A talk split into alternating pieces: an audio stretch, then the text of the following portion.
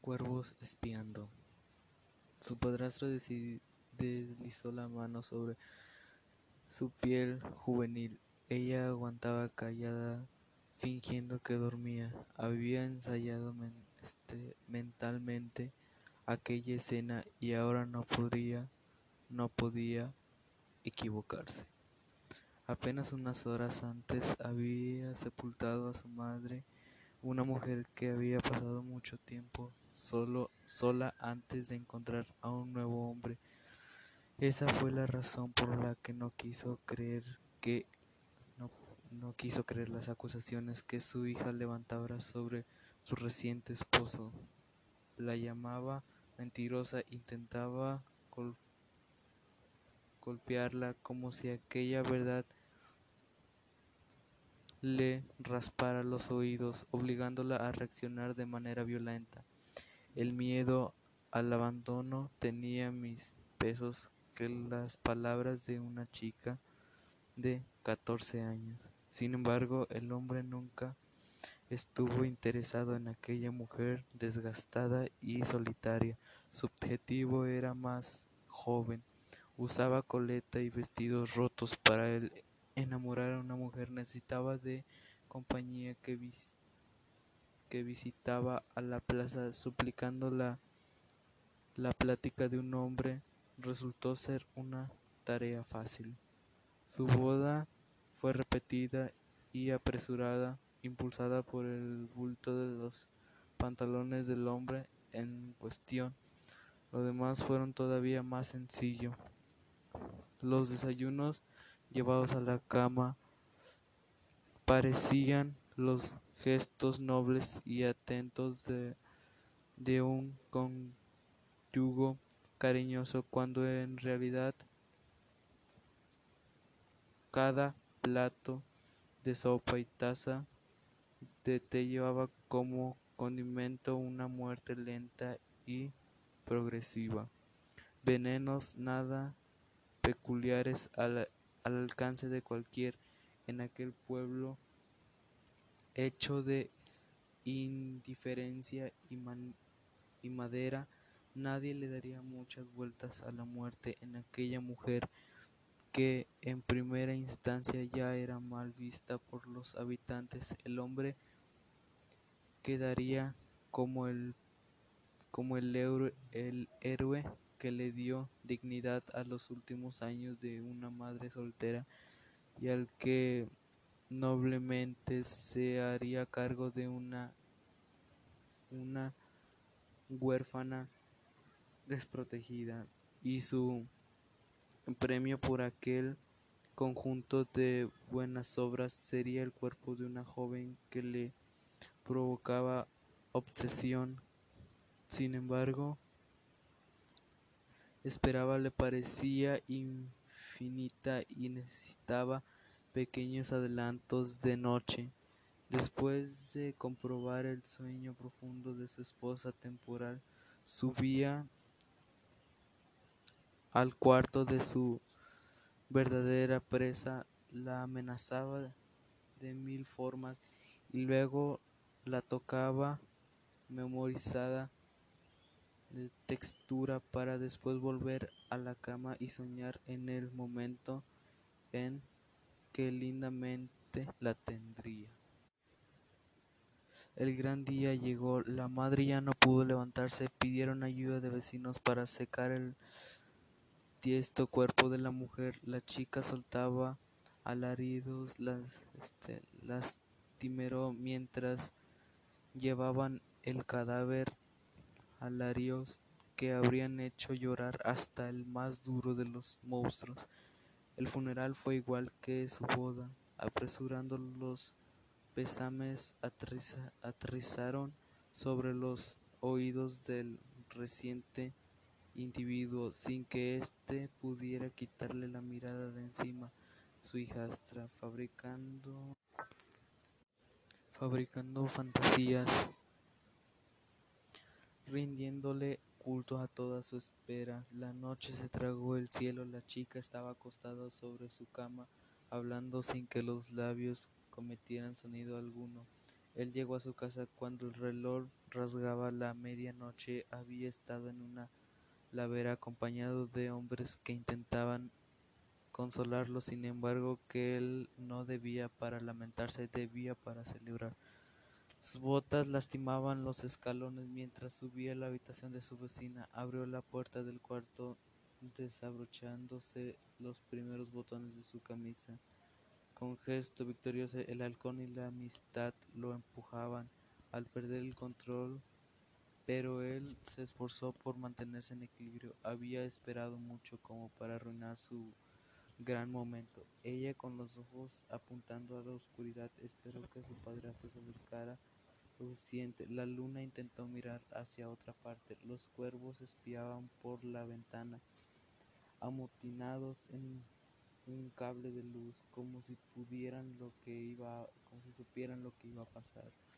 La chica sintió una mano, una mano inquieta abrirse camino por sus, por sus piernas. Escuchó a su padrastro hablándole a la nada, víctima de su propio delirio. Ella deslizó su mano lentamente, bajó la almohada hasta alcanzar el, el mango de un cuchillo, lo apretó despacio mientras el coraje empezaba a calentarle las venas. Esperó a que él girara la cabeza en el ángulo correcto, en la paciencia de uno, del cazador, experimentando cuando las condiciones fueron fueron actuadas y la luna, la luna al fin se atrevió a mirar la chica, se dio, se dio vuelta en un movimiento de envidiable agilidad. Se clavó furiosa el cuchillo dentro del cuello. En ese momento todas las, las criaturas ocultas en los rincones del pueblo gritando con enfroía. El hombre sintió como su sangre se fugaba por un, un hueco, aterrizando estiró su brazo haciendo la chica mientras mientras calla, mientras ella de espaldas sobre el suelo, la muerte se puso se puso al lado, le acarició el cuello y luego le chupó los dedos. La chica observaba todo, todo con el corazón peleándole el pecho y ese instante se dio cuenta de algo curioso. Estaba disfrutando mucho de la escena. Moscas que comentamos. Solo piensas bien, yo soy mejor que ella. Tal vez Evelyn sea más alta, delgada y maquille con más frecuencia, pero ya no somos un par de jovencitas. Además, yo te entregué mis mejores años, eso cuenta, ¿no crees? Ten, bebé, tu sopa es una es tu favorita, te conozco de extremo a extremo, ¿lo ves? ¿Recuerdas por qué te casaste conmigo? Los sueños que compartíamos y ya sé que nunca puede darte un hijo.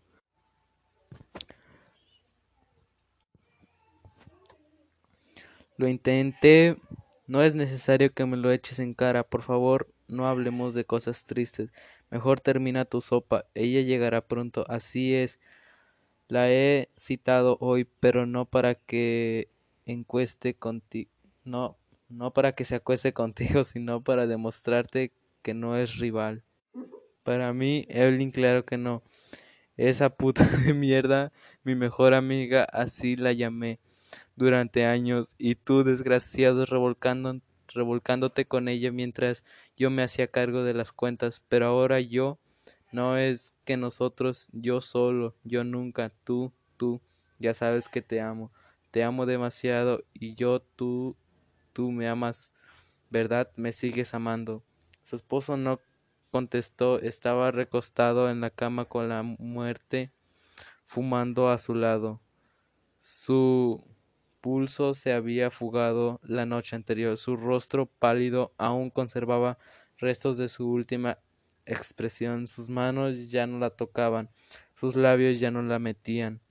Su piel se había vuelto un refugio donde las moscas podían descansar. Las cortinas cerradas no dejaron que el sol se entrara se enterara de lo que había pasado dentro del cuarto. Sonó el timbre, desde luego era Evelyn. La mujer colocó el plato de la sopa en el buró y recogió un cinturón que reposaba en el suelo, el mismo cinturón lo que había dejado una marca pintada en el cuello de su esposo muerto. Sonrió y bajó y bajó arriba la puerta.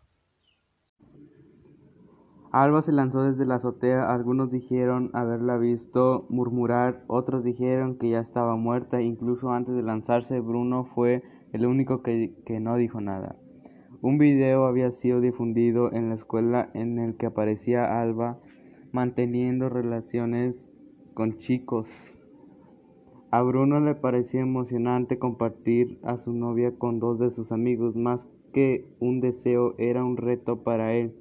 Debía demostrarse a sí mismo y a los demás que podía doblegar a una chica. Ella lo amaba y él presionó lo suficiente para que aceptara. Lo demás fue simple. A, aparcir el video por toda la escuela. De ese modo todos comprobarían su poderío la influencia que Bruno podía tener sobre una chica, entonces se llevaría, se llevaría los aplausos y la fama.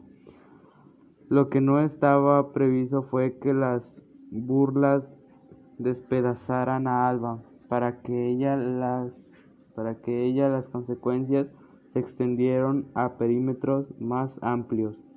Su familia, sus amistades, los docentes, su espalda soportó demasiado peso. Su delicado equilibrio disminuía con cada insulto, con cada estallido, pero su delicado, pero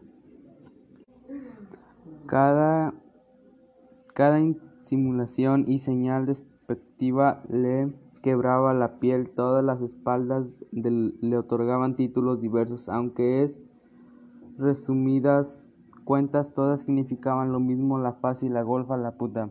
Al final la muerte parecía más ligera que la vida, así que se dejó caer desde el techo. Bruno no recibió ningún reclamo después del incidente, pero la culpa bailaba todas las noches dentro de su cuarto.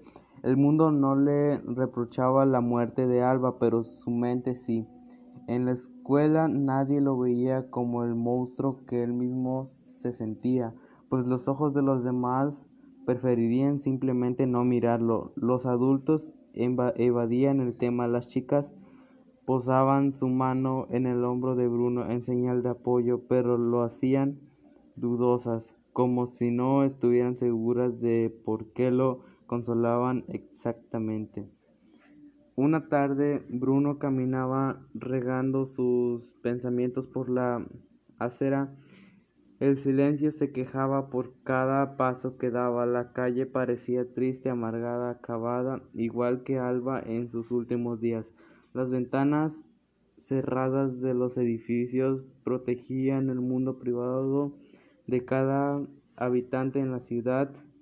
El color gris pintaba el cielo como si quisiera provocar el llanto de alguien. Un auto se acercó en sentido contrario al de los pasos de Bruno y éste lo reconoció inmediatamente. Incluso antes de, poder ver el rostro del conductor, Bruno sabía perfectamente quién era, el hermano mayor de Pudo haber huido, pero sintió que había que debía quedarse en cierta manera. Necesitaba que alguien lo castigara para, para aliviarle generosamente la culpa. Una paliza hubiese estado bien, sería impedible, aceptable, pero el hermano de Alba tenía una idea más elaborada. Un video se esparció por toda la escuela, esta vez con Bruno como protagonista. Estaba parado sobre una silla, atado de las manos y con una cuerda alrededor del cuello. La culpa parecía una serpiente hecha de cáñamo. Un personaje como pasamontañas aparecía de la nada y lo miraba con odio, capaz de provocar incendios. Después de unos segundos de tensión, el pie del encapuchado pateaba furioso la silla y el cuerpo de Bruno quedaba suspendido. El video fue visto por todos los de la escuela, pero hubo una diferencia palpable. Nada de burlas ni comentarios, el silencio regió en las bocas de los alumnos. De pronto las palabras eran un peligro, un tabú no declarado. A Bruno nadie lo llamó zorra, ni golfa, ni le dedicaron dibujos obscenos en la pared del baño.